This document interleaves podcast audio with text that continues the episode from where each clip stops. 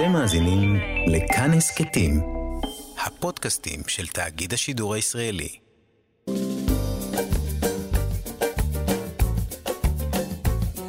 שישים החדש, עם איציק יושע. לחיות בגיל השלישי.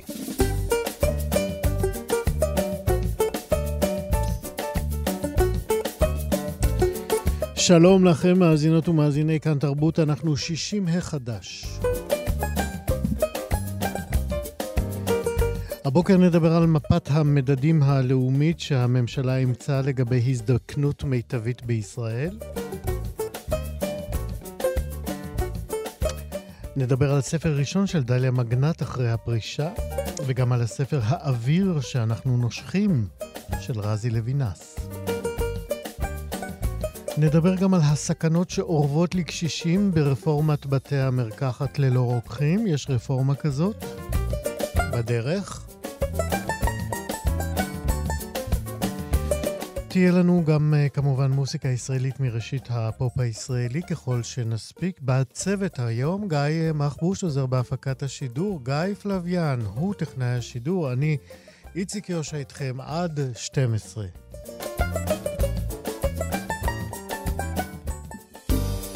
שישים החדש. הממשלה אה, אישרה אתמול את אה, מפת המדדים הלאומית להזדקנות מיטבית. עוד מעט אנחנו נקרא את המפה הזאת ביתר עיון. אנחנו רק נספר לכם שאת המפה הזאת פיתח ארגון ג'וינט אשל, שהוא, למי שלא יודע, גוף שמתמקד בפיתוח תוכניות עבור אוכלוסיית הזקנים בישראל. הוא פועל בשותפות עם, ה, עם הממשלה. עוד נאמר בקצרה שמפת המדדים הזאת קובעת איך ניתן לשמור על הזדקנות מיטבית, זה כבר אמרנו, וכדי להכיר את המדדים האלה. אגב, אני לא סגור על זה, האם אומרים מדדים או מדדים? אנחנו מיד נבדוק את זה. וכדי להכיר את המדדים האלה יותר מקרוב, אנחנו הזמנו לשיחה את יוסי אימן, אה, מנכ"ל ג'וינט אש של ישראל. שלום יוסי. שלום, כמעט צהריים טובים. כמעט, נכון. אתה לא יודע אם הם אומרים מדדים או מדדים. אה, לא, צריך לבדוק עם אנשי המקצוע.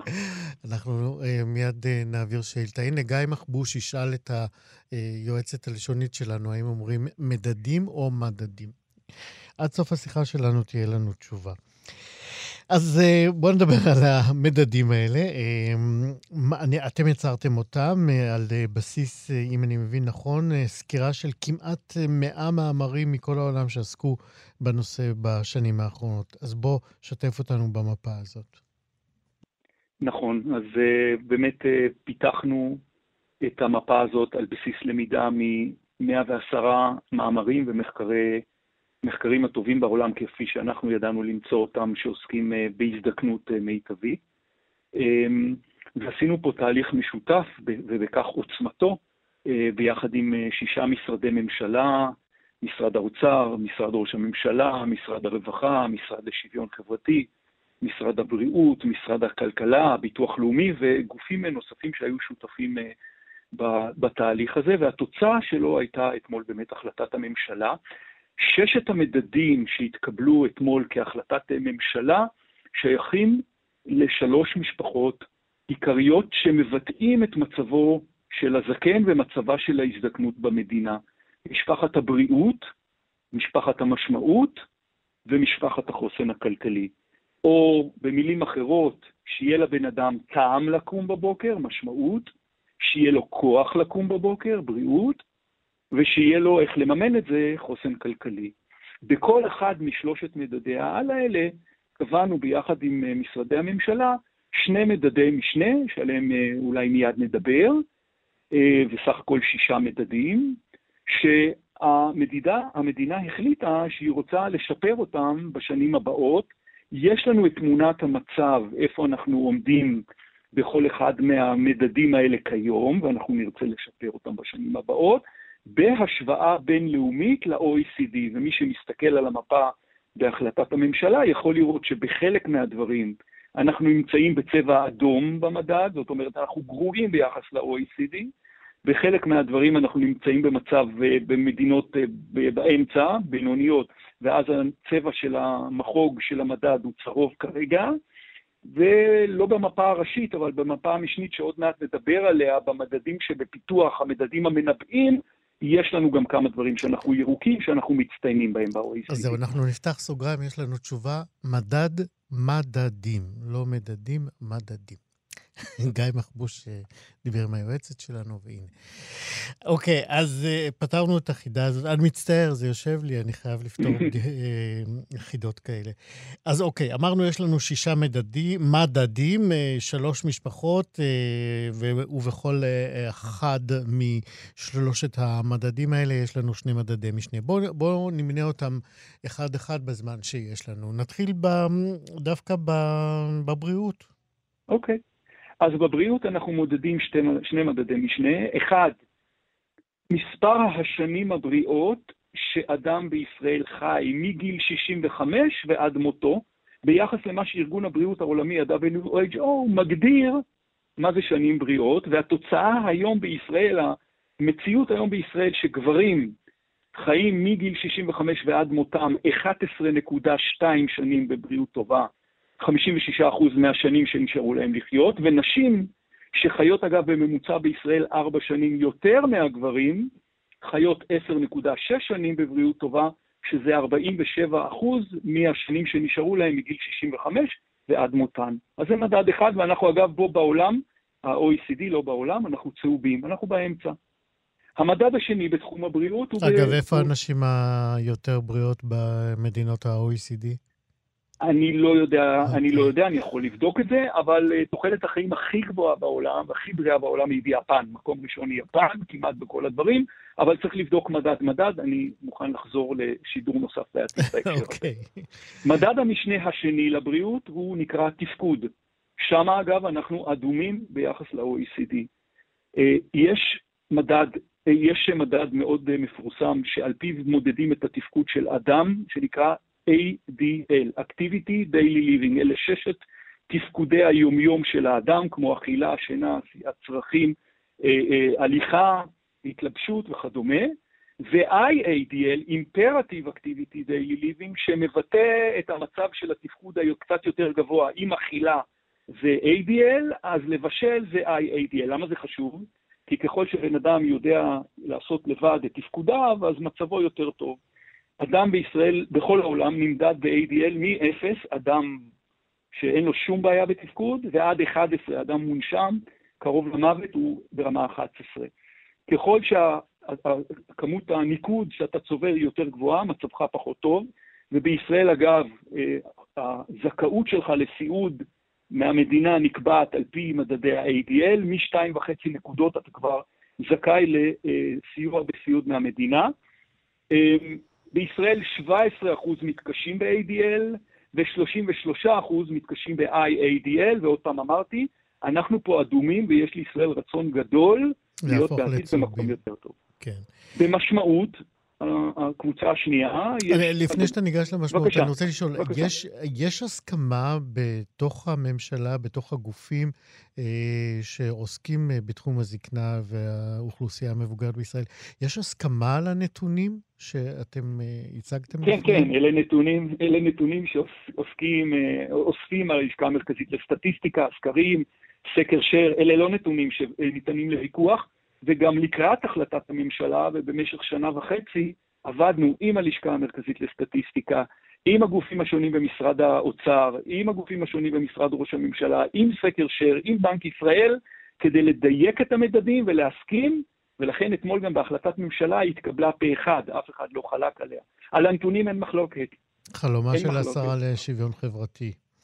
אה, אה, אני התכוונתי להחלטה פה אחד. אוקיי, אז אין מחלוקות, אנחנו עכשיו במדד משמעות. השני עם uh, המשמעות. אז במשמעות יש שני מדדי משנה. האחד הוא בדידות, שואלים את הבן אדם, זהו מדד סובייקטיבי, זה לא מדד שאפשר לבדוק אותו לפי מדד אובייקטיבי, אלא רק על ידי שאלת האדם, איך הוא חש. 20, וסקר שר בישראל שואל את השאלה הזאת, והוא מודד את עצמו ביחס ל-OECD.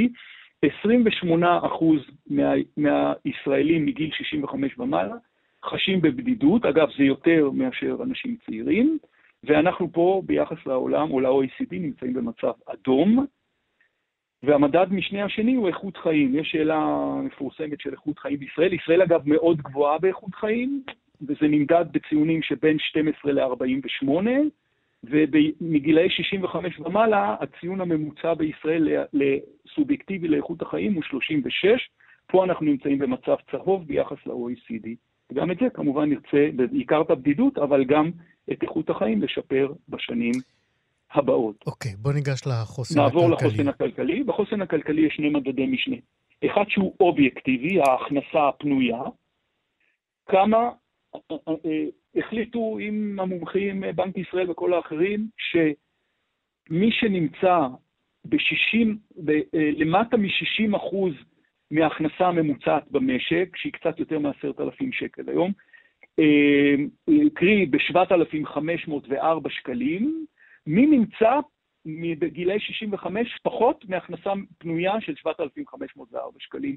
ו-21% מגילי 65 ומעלה נמצאים בפחות מהכנסה פנויה של 7,504 שקלים, וזה אגב צהוב ביחס ל-OECD, זה אובייקטיבי. רק צהוב, בסוג... תזכיר שוב, צהוב זה צהוב לא זה כל כך טוב. מד... לא הצטיינות ולא גרוע, כן? Mm-hmm. בדידות ותפקוד אנחנו גרוע, פה אנחנו בינוני. אדום זה גרוע, צהוב זה בינוני, מה זה הטוב? ירוק. ירוק.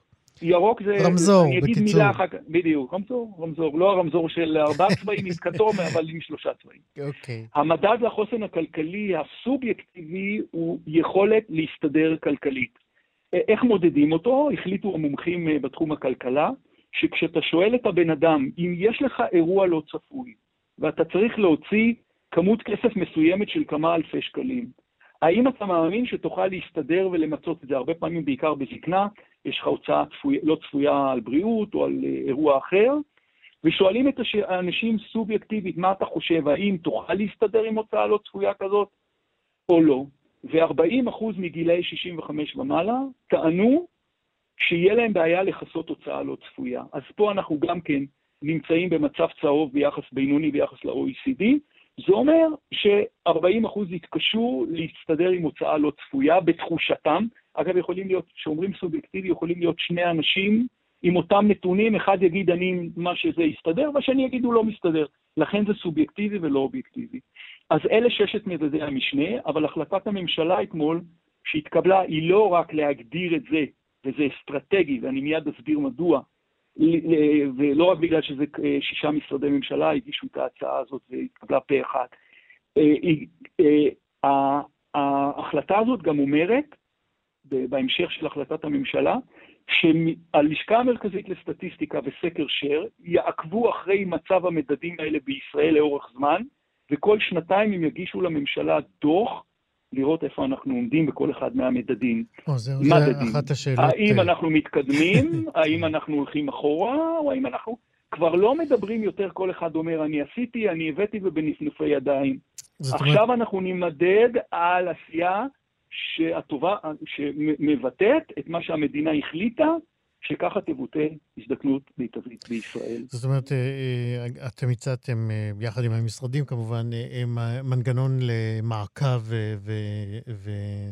ופיקוח על קצב ההתקדמות, וזה אנחנו צריכים להזכיר בגלל שיש פער שקיים כיום בין הגידול במספר הזקנים שהם בירידה תפקודית לבין הגידול בתקציב לטיפול באותה ירידה תפקודית. אה, והפער הזה, לפי, גם, גם לפי העבודה שלכם, הפער הזה עלול לגדול בשנים הקרובות, נכון?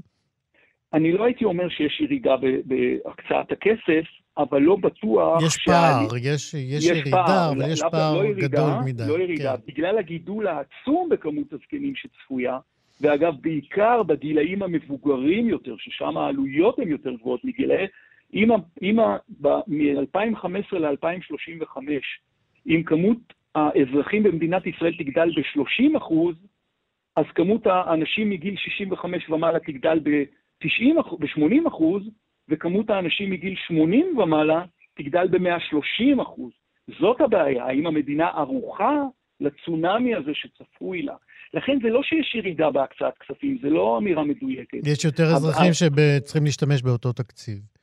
באותו תקציב, השאלה אם הוא עולה בצורה מספקת. כן. ועכשיו, שיש לך מפת מדדים, לא יוכלו יותר לספר סיפורים, כי בעוד שנתיים שיוגש הסקר הראשון, הדוח הראשון של הלשכה המרכזית לסטטיסטיקה בסקר שר, יוכלו להגיד למדינה, תקשיבו, ביחס לפני שנתיים בטיפול בהזדקנות מיטבית בישראל, התקדמנו, הלכנו אחורה או נשארנו במקום?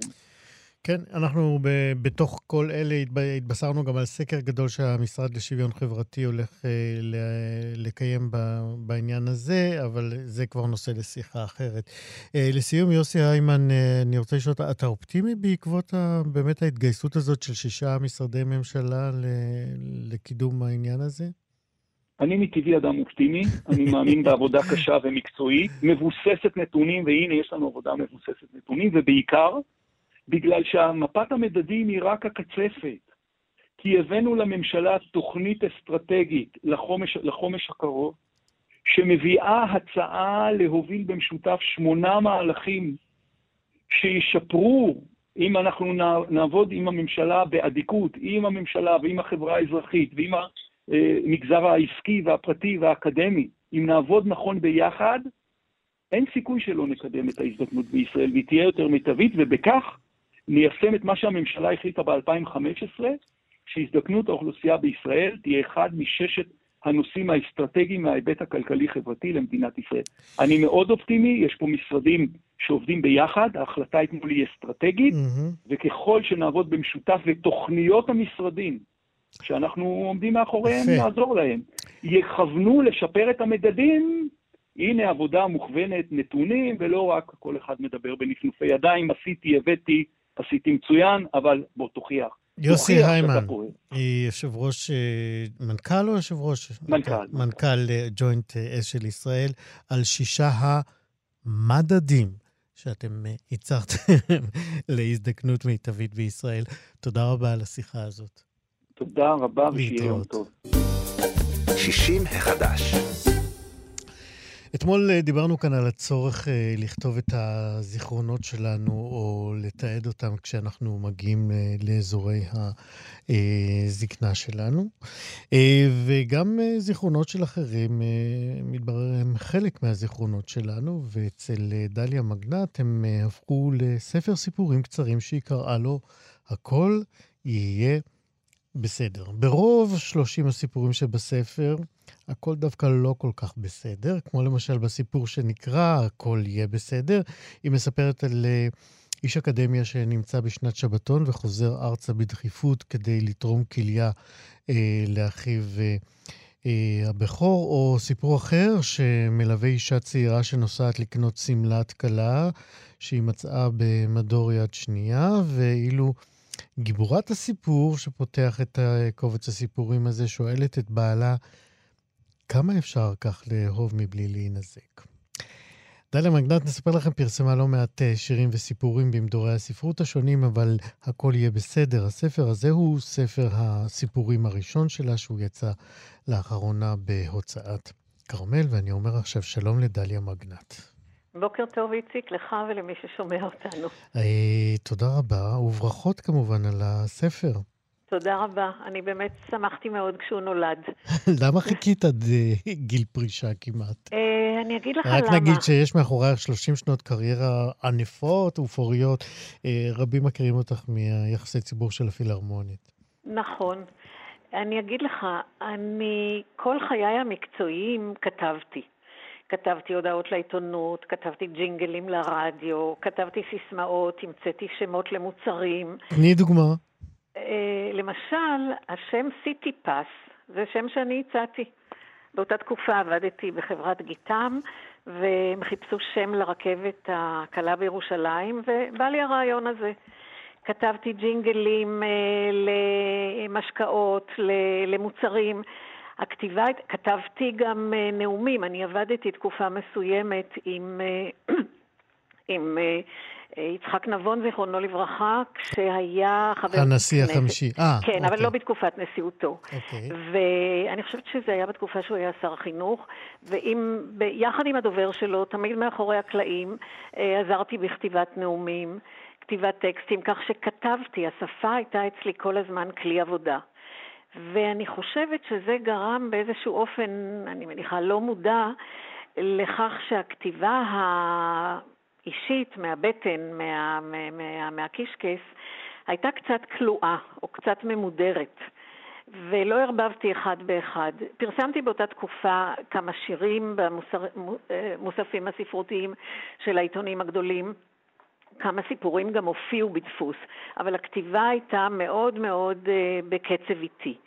ואחרי שפרשתי מהתחום הזה, שנקרא יחסי ציבור, ושלטעמי בשנים האחרונות הוא מאוד מאוד הצהיב, במסגרת אה, מכבסת המילים קוראים לו היום ייעוץ אסטרטגי, אני מכירה את זה היטב, מכירה את זה מצוין, אז זה נעשה נורא צהוב. זה נעשה כל כך צהוב, עד כדי כך שכשסיימתי לעבוד, חשבתי אולי, עשיתי אז תואר שני ב... אה, אה, המונים באוניברסיטת לסטר באנגליה, וחשבתי לעשות, להמשיך לדוקטורט ולהקדיש אותו למדורי הרכילות. איזה מקום הם תופסים בחיינו. אבל ויתרתי. מחבל, נושא נהדר. נושא נהדר. יש לנו היום מדורי רכילות בתחום האישי ובבידור ובכלכלה, ואני חייבת לציין בכנות שיש לי אליהם יחס אמביוולנטי, כי כקוראת וכצרכנית תקשורת אני אה, מציצה בהם לא מעט. אבל... אה, אבל לא פעם ש... נעלבת. ולא פעם נעלבת בשביל, ה... כן, בשביל הגיבורים, בפירוש. אבל אה, כשראיתי ש... זה כל כך חשוב להופיע שם, ושהלקוחות שלי יהיו שם. ברגע מסוים אמרתי, אוקיי, את המשחק הזה לא בא לי לשחק בתנאים החדשים, ותודה רבה. כל כך צודקת, כל כך צודקת. בואי ניגש לספר שלך. אוקיי. אה, אה, הסיפור הראשון בו, אה, עוד מעט תגידי את השם שלו, כי יש שם שם של עץ שבחיים לא שמעתי. עץ הפואנציאנה. זה צאלון, זה עץ שיש לו פריחה אדומה. לוהטת, ממש אה, שלהבות אדומות. כן, ואפילו כן, שם בעברית שהרבה יותר כן. קל להגות נכון. אותו, צאלון. אז הסיפור הזה מתחיל אה, בעצם בטראומת ילדות של הכותבת. אה, יש שם אישה בשמלת כלה שמוטלת בתוך שלולית דם. את יודעת מה? שמלה לבנה. כן. גם בשמלת כלה, כן. שמלה לבנה, כן. כן. נכון, יש קלות שמת... שמתחתנות בשחור. נכון, לא, נכון, נכון. לא, אבל לא, לא מדובר על כך שהיא הייתה קלה. כמובן, כן. כן. אוקיי. אה, אז את יודעת מה? אולי תקראי את את העמוד הזה. ברצון. בבקשה. דליה מגנט, מתוך אה, ספר... עץ הפואנציאנה, אני כן. אחסוך לך את השם הקשה. אוקיי. כבר ימים רבים אני נאבקת עם הסיפור הזה. יום-יום אני ניגשת אל שולחן הכתיבה וכותבת ומוחקת ומתקנת ומשמידה דפים שלמים, קורעת אותם לקרעי קרעים ומנסה אחר כך לשוב ולאחות את פיסות הנייר הקטנות, לשחזר שנית את מה שכתבתי. חשוב לי להשלים את הסיפור הזה, סיפורה של ריטה מ', סיפור אהבתה הבלתי אפשרית, אשר הוליכה אותה אל אובדנה ופגעה כמחוות אש בכל מי שקרב אליה. לראשונה שמעתי עליה בילדותי מפי אבא, אך מעולם לא ידעתי את הסיפור כולו. כמו בסרט או ספר שעוקצו ניטל ממנו כאשר אחריתו נגלית כבר בהתחלה, גם כאן נודע לי סוף הסיפור תחילה, במקרה.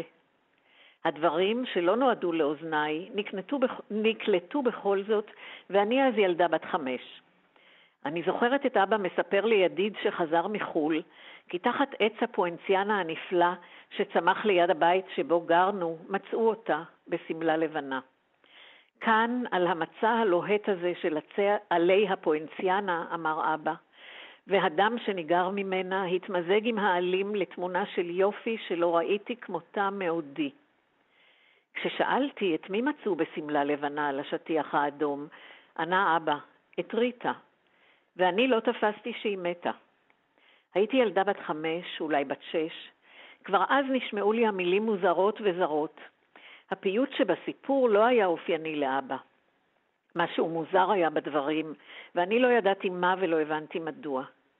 לא שכחתי את השיחה ההיא ששמעתי ליד הפואנציאנה הפורחת. בכל שנה, כשהעץ היה פורח, הייתי נזכרת בסיפור מחדש, ומנסה לשאול את אבא, והוא היה אומר רק, זה סיפור עצוב שאספר לך פעם, אבל לא היום. מתוך uh, עץ הפואנציאנה. הנה, אמרתי את זה. אמרת נפלא. uh, אז מהו הסיפור שאבא הבטיח לספר פעם? אז זה סיפור מומצא, אני חייבת לומר, זה לא מתוך האוטוביוגרפיה שלי, זה סיפור מומצא. בשביל זה אנחנו כותבים.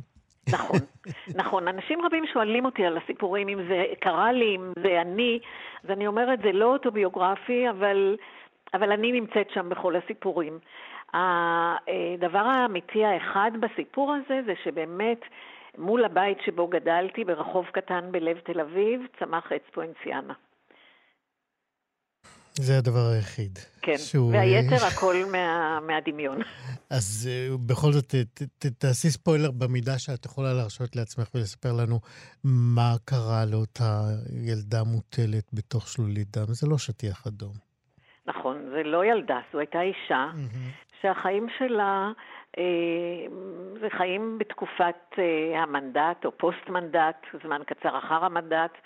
אה, נקרעו בין המציאות שהייתה אז בפלסטינה, אחר כך ישראל של אז, של צנע ושל חאקי, לבין אה, אהבה גדולה שניצתה בה לאיש מה...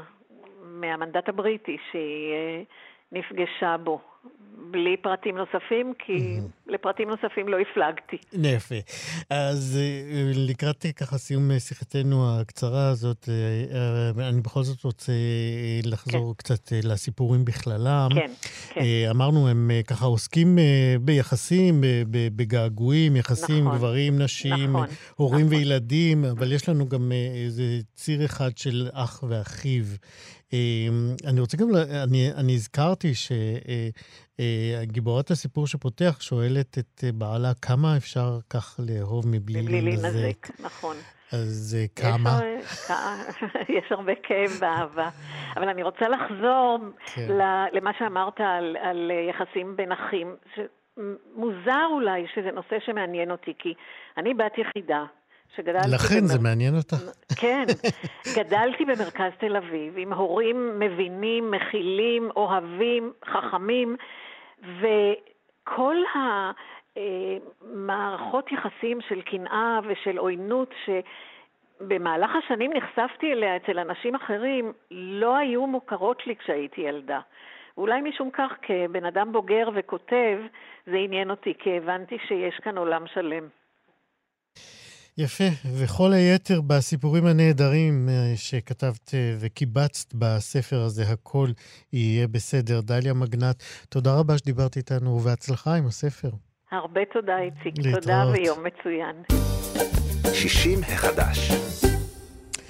עכשיו אנחנו עם אה, רפורמה שעלולה להעמיד בסכנה לא מעט אה, קשישים בישראל. מדובר אה, ברפורמה שמשרד האוצר מתכוון להעביר בכל בתי המרקחת בישראל, ובמסגרת אותה רפורמה יוקמו חללים שבהם ניתן יהיה לקבל תרופות ללא מעורבות רוקח. חללים, הכוונה לחדרים.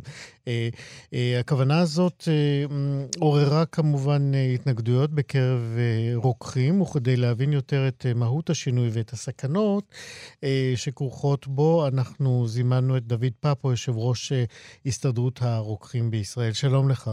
שלום, אדוני.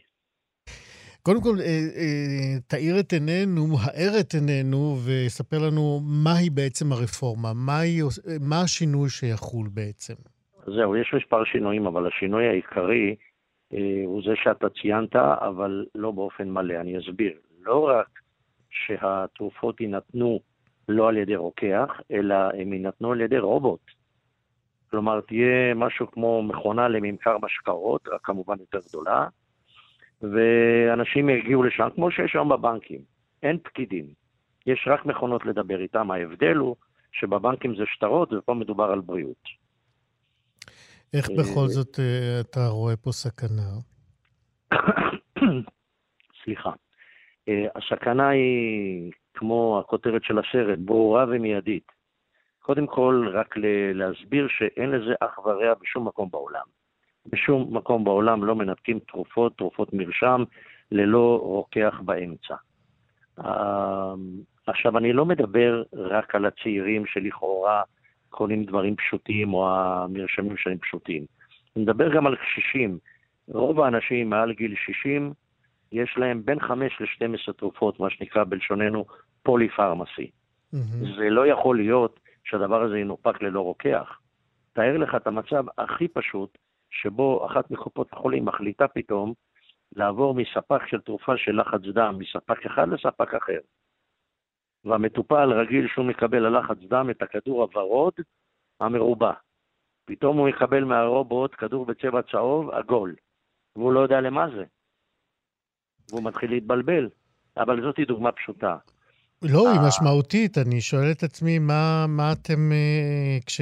אני, אני מניח שהשמעתם את קולכם בעניין הזה, מה אמרו לכם? איך אה, יפתרו בעיה מהסוג הזה? אנחנו משמיעים את קולנו מזה שבוע עשרה ימים, אבל זה, בינתיים זה קול קורא במדבר.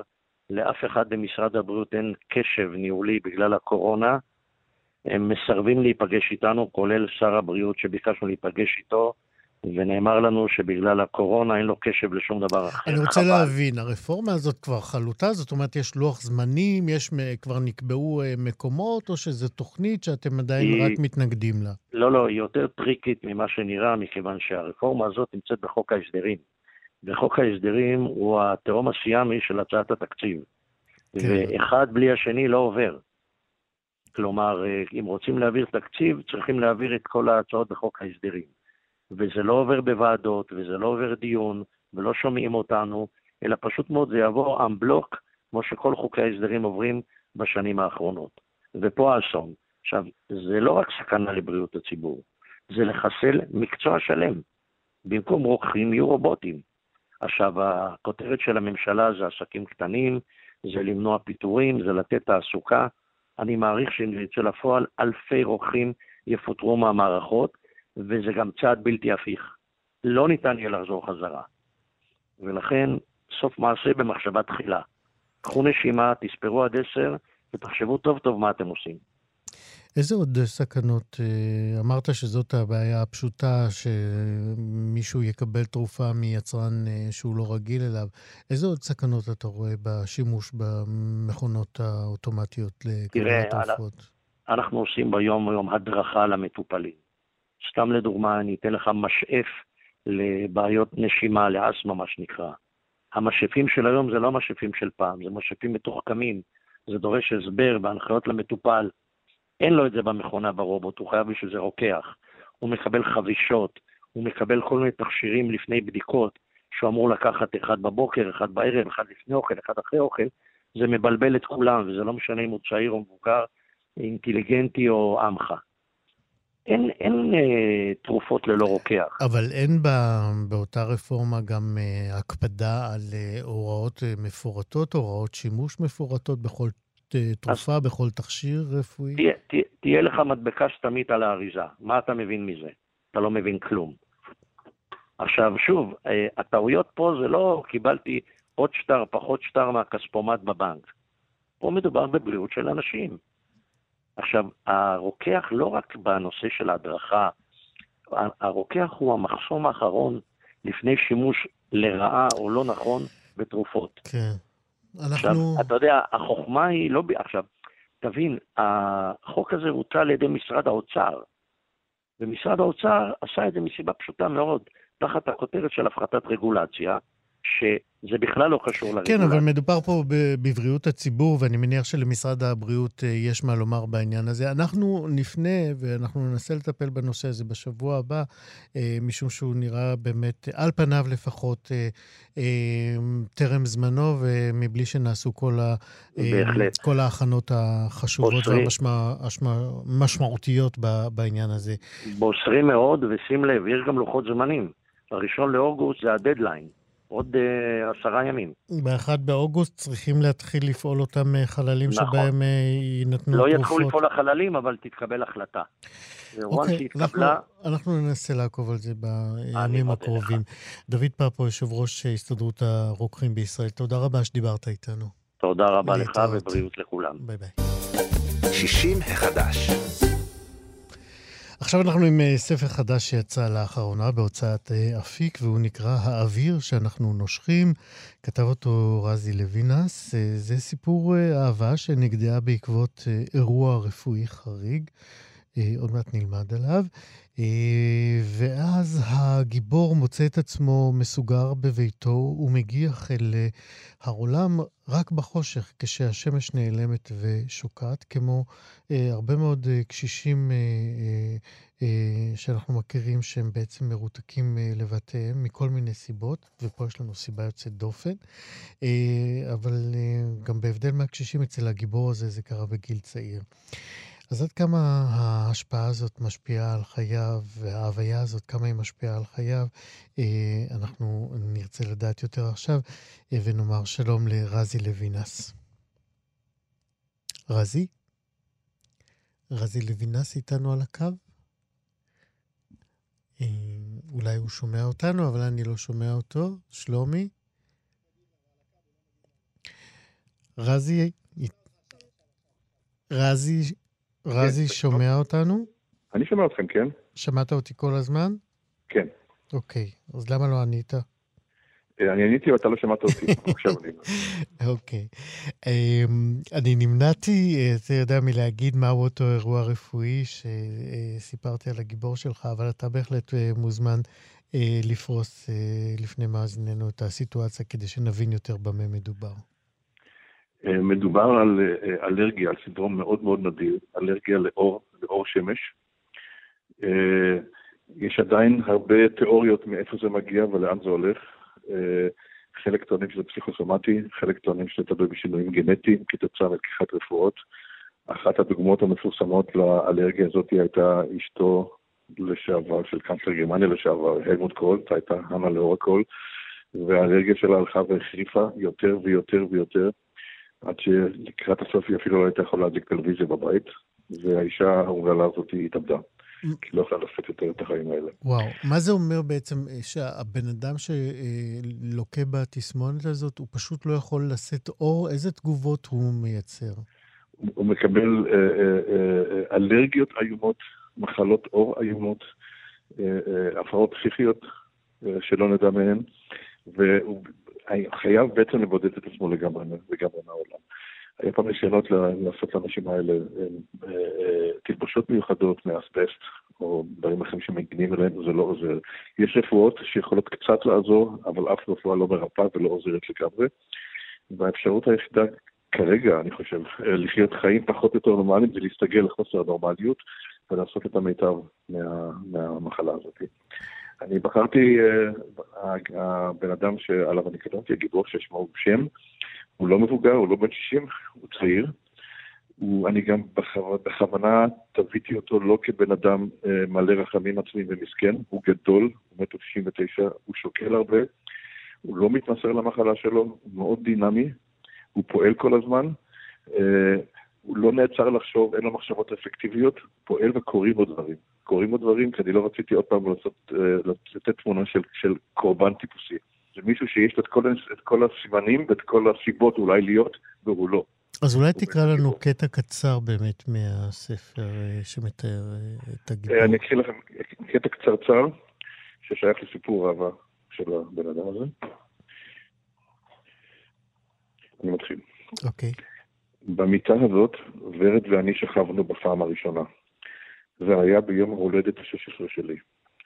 אבא שלי היה אז באיטליה, בטיול של אלמנים אלמנות, עם תקוות שווא ולמצוא בת זוג חדשה. ורד הייתה עוד בתולה. פחדתי להכאיב לה, היא דקדקה והצחיקה אותי כדי שיהיה פחות כבד ודרמטי ואשתחרר. הצליח לה. לוורד כמעט תמיד הכל הצליח. לי אף פעם כלום. חוץ מזה שהתאהבה בי. בלילה היא נשארה לישון אצלי. המיטה הצרה הייתה מספיק רחבה לשנינו, נשאר בה אפילו מקום לעוד זוג כמונו. אבל אין עוד זוג כמונו. יפה, וזה מתוך uh, הספר. Uh, למה בעצם אין עוד זוג כמונו? Uh, אחד, אחד המוטיבים של, ה, של הספר זה הקביעה שלי שאין כוח משיכה גדול יותר מאשר כוח משירה בין שני חורים שחורים, וזה שני אנשים חריגים, גם בהופעתם החיצונית. ורד, היא, יש לה אופי, יש לה יופי חזק ומוזר, ולגיבור שלנו שם יש גוף אתלטי מאוד מאוד חזק. הם תמיד היו חריגים, גם בעמקי נשמתם, ומה שמושך אותם זה החור השחור שבנשמתם. בגלל זה הסיפור האהבה שלהם גדול יותר מסיפור אהבה גדול, כי הצרכים שלהם יותר גדולים, וגם הפחדים שלהם יותר גדולים. והבידוד הזה שנכפה עליו, כמה הוא באמת אה, משפיע על אה, עיצוב האישיות שלו? הוא, אני, הוא, זה מחזק אותו, הוא מסתגר בה, הוא מסתגר במוגבלויות אה, שלו, מתאים את עצמו אליהם, הדירה שלו למשל מכוסה, כל החלונות מכוסים בפילטרים ובצבע שחור, בשלב מסוים הוא גם שנמאס לו מהשחור הוא מדביק תמונות של שמש, צילומים.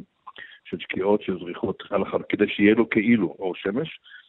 אה, הוא יוצא רק בלילה וחייב להיזהר לחזור הביתה לפני שהשמש זורחת, כי הפריחות והגירודים האיומים מתחילים מיד. ממש כשהשמש אה, מתחילה להפציע, זה אה, סימן ל... למה? לאסון? מתקרב? סימן ש... כן, סימן שעומד להתרחש משהו לא טוב.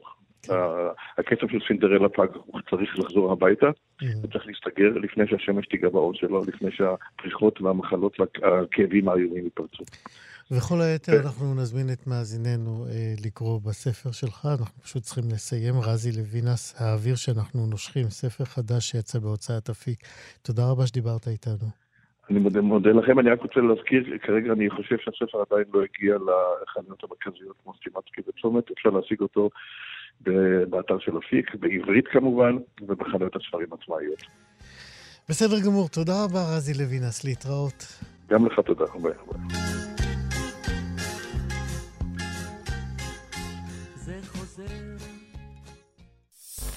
אתם מאזינים לכאן הסכתים, הפודקאסטים של תאגיד השידור הישראלי.